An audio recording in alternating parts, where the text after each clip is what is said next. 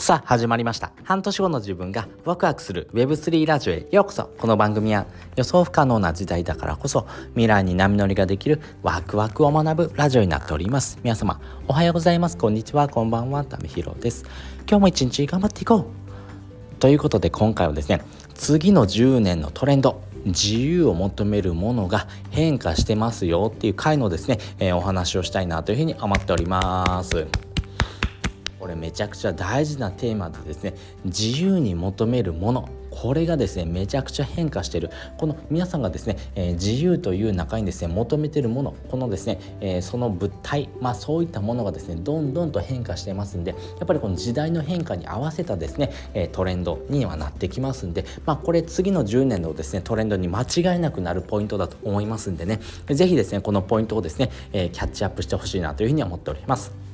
で先にですね結論お話ししていきます。結論はですね、えー、可処分所得から可処分時間になり可処分精神の時代に突入してますよということです。もう一度言いますよ。可処分所得の時代からですね、えー、可処分時代になりですねこの可処分精神の時代にですね突入しておりますと。いうことです、えー、具体的にですねお話ししていきます。まずですねこの可処分所得というもの。それ何ですかっていうとですねえー、自分の収入からですね固定費とか変動費とかですねいろんなですね、え、支出があります、え、それをですね全部ですね、え、差し引いてですね残ったお金。まあ要は自分がですね自由に使えるお金っていうものがですね可処分所得というふうに言われております、え、この可処分所得はですね、え、収入の格差というところになっていきますけどもこの格差によってですね、え、何が生じているのかやっぱりですねこの、え、収入をですね上げていく要は自由に使えるお金をですね、え、たくさん増やしていこうと思うとですねやっぱりこの情報の格差につながっているというところになります。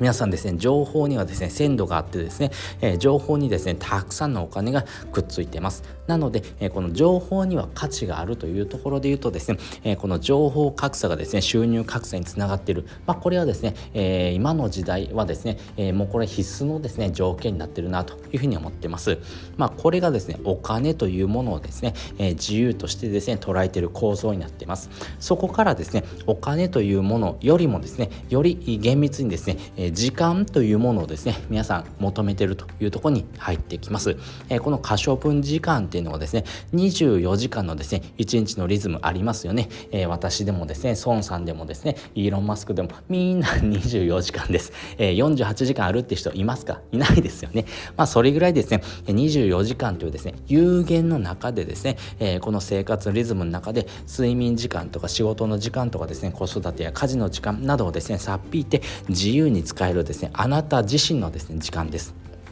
これですね情報にはお金がくっついてるというふうな話しましたけどもとはいえですねこの情報を集める時間ですね。この時間に追われてですねその情報収集とかですね情報発信とかっていうものができないよって人もですねたくさんいると思います。なのでこの時間というものはですねお金以上に大事じゃないのってことをですね皆さん考えてるわけですよね。なので、え時間を見直してですね効率よくですね、え時間を使えるようなですね情報それをですね集めることによって、えこの情報格差のですね穴埋めをする、まあ、そういうふうなツールだとですねみんな信じてですね行動してるというところがあります。ます。なので、えー、この時間を増やせばですねお金が稼げる、まあ、そういうふうなですね考え方を持っている人がですねたくさんいると思いますし今の時代はですねこの時間というものがですねお金以上に大事になってきます。なのでこの時間っていうものの使い方がですね今からですね非常に大事になってくるというところです。でも今それ以上にですね大事になっているものがあります。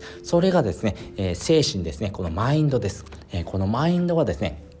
これからの10年をですね、えー、まあまあね、えー、隔てる大きなですね、えー、壁になっていきますしこの10年をですね、えー、スルッと乗り越えるような人はですねやっぱりここのですねポイントをですねちゃんと把握して行動している人だと思います、えー、このですね可処分精神っていうのはですね1日のですね時間まあね生活リズムの中で睡眠時間とか仕事の時間とかですね子育て家事の時間をさっぴいて残った時間をですね、えー、使えるものの中で効率よくですねお金を稼ぐためにですね必要になってくる時間の使い方ではななくて必要でないものをですね手放して本当にやりたいことだけをですね集中する、まあ、その精神的な強さとかですね、えー、何かをですね、えー、手放すことによってですね心の軽さをですね、えー、体験する、まあ、そういうふうなですね、えマインドを手に入れるというところですね。なのでお金というですね、え資本主義社会の正しさよりもですね実行実現をするというような美意識をですね、え持つそういうふうなマインドがですねこれからの時代大事になってくるというところですね。じゃあなぜですこのマインドが大事になってくるのか2つのポイントがありまして1つ目はですね、えー、この消費社会のですね構造になりますこれですね、えー、消費社会のですね神話と構造っていうですね、えー、ジャンボールド・リアル氏のですね、え本からですね一部引用するんですけども人々はですね決してですね物への使用そういったですね消費価値をですね求めるのではないというふうに言われています。求めているものはですね高い集団への所属を示すものとかですね今の集団をですね抜け出すために物を操作するというところです。つまりですね、えー、物の機能的な価値ではなくて実を実現をするためのですね、えー、ツールとしてですね活用するというところですね。なので物の消費っていうのはですね人とのつながりで実実現をですねするためのツールというふうにですね考えて行動するというところがあります。そして2つ目日本人の特性です。これですね、えー、経済産業省のですね資料によりますと、えー、成人ね、えー、成人の方でですね、え、私勉強してないよっていう人がですね、え、日本にはですね46%いるというふうに言われております。一方でベトナムとかで言うとですね2%です、えー、日本だとですね小学校で勉強してるまあ休み時間に勉強してたらですねおおガリベーンって呼ばれますよね。でもこれがですね、えー、46%学ばない大人をですね映す鏡だと思ってくください。まあ自分だけですね学ぶ人をですねなんとか自分の位置まで引きずり下ろそうというですね、えー、人間のですね本能の中でもですね日本人がですね、えー、特にこの競争力まあそういったものがですね世界から下がり続けてるですね、えー、確固たるですね原因というところがあります、えー、これがですね世界経済のですね、えー、全体に対してもですね競争力が落ちぶっている、まあ、そこのですね要因になってきます。そして若者はですね未来に希望が持てずですね、えー、夢を持てない。自分にはですね社会を変えることができないというふうに諦めています。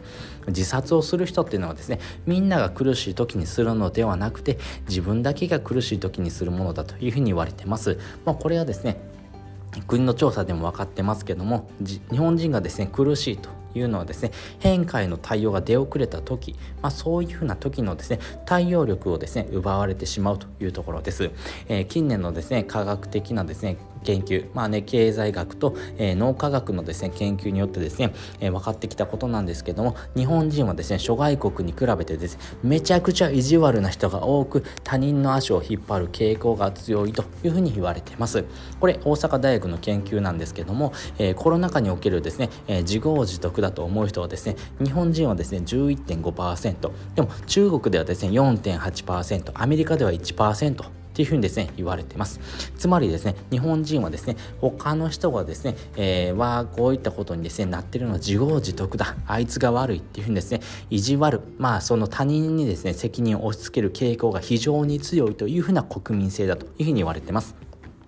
なので新しいですね、えー、テクノロジーまあねそういったものが生まれてもですねすぐ市販してですね、えー、その間にですね世界がですねそのノウハウをですね蓄積して結局ですね、えー、世界にお金を払うですねサービスまあそれをですね消費し続ける国でしかですねならないというところですね。つまりですねこのインターネットでですね、えー、情報の格差はですね非常になくなってます、えー、日本にいてもですねアフリカにいてもですね、えー、この情報ってものをですねすぐ入手することができます。でもですね、え日本人はですね世界に比べてもですね大きな差があります。それはマインドの差です、えこのですね意地悪さとかですね人の足を引っ張るようなですね、えマインドからですね、え自分自身のマインドをですね、えまあ、えー解放してですね、え、自分のですね蓋をしてた心をですね、え、ちょっと開けてあげてですね自分が本当にやりたかったこと本来のですね自分っていうものをですね取り戻す。まあそういうふうなですね行動することがですね、え、これからの時代めちゃくちゃ大事になっていきます。まあ AI によってですねあなたの仕事がですね奪われるっていうですね危険性もありますけども一方であなたの仕事がですね、え、よりよくですねスムーズに進むことによってですね自由な時間がですね生まれる可能性があります。その時にですねあなたが何をしたいですか？本来ですねあなた自身がですねやりたかったことこういうことをしてみたいなって思うことがあればですねまずは行動してみる。そのためにはですねそのマインドをですね、えー、アップデートしておくというところが大事ですし、えー、このアップデートしたですねマインドを持ってですねこの時間の使い方をですね自分でコントロールできる、まあ、そういうふうなところがですね非常に大事になってくるというところです。なので次の10年のトレンドとしてはですね、え、この自由に求めるものまあそのものっていうのはですねお金から、え、時間になってですね、え、最終的には今マインドっていうものをですね、え手に入れた人がですね、えこれからの時代のですね、え内容をですね作っていく。まあ時代をですねより先行してですね行動する人のですね、え特色というところがですね、えこのマインドを持っているかどうかっていうところにですね大きく関わってきますしそういうふうなですね世界で成功する人のですね持ってる共通点としてはですね、えこのマインドがですね非常に大事になってくるというふうに思っておりますんでねよかったらですね、え自分自身がですね本当にやりたかったことそして、えこれからの時代をですねよりよく楽にですね、え生きていくためのですね、え考え方をですねアップデートしてほしいなというふうに思っております。ということで今回はですね、え、次の10年のトレンドですね自由に求めるものが変化してますよって回のですねお話をさせていただきました。そして本日の合わせて聞きたいです。本日の合わせて聞きたいはですね、信用かけるですね、コミュニティがですね、次世代の資産になりますよっていう回のですね、リンクを載せております。まあ、私自身ですねこのコミュニティですね、え、いろんなコミュニティに入ってます、え、オンラインコミュニティにも入ってますしデジタルのコミュニティですねこの Web3 のですねコミュニティにも入っています。そしてですねこの信用ってものがですね、え、これからの資産になっていきます。お金からこれはですね次のですね、え資産価値を持つものがですね信用になっていきます。なのでこのですねコミュニティかける信用ってものがですね、えこれからの10年をですね非常に大事になってくるポイントになっていますんでね、えそこについてですね深掘りしておりますんでよかったらこちらの放送も聞いてもらうとですね、より深く理解ができるのかなというふうに思っております。ということで、本日もですね、お聴きいただきましてありがとうございました。また次回もですね、よかったら聞いてみてください。それじゃあ、またね。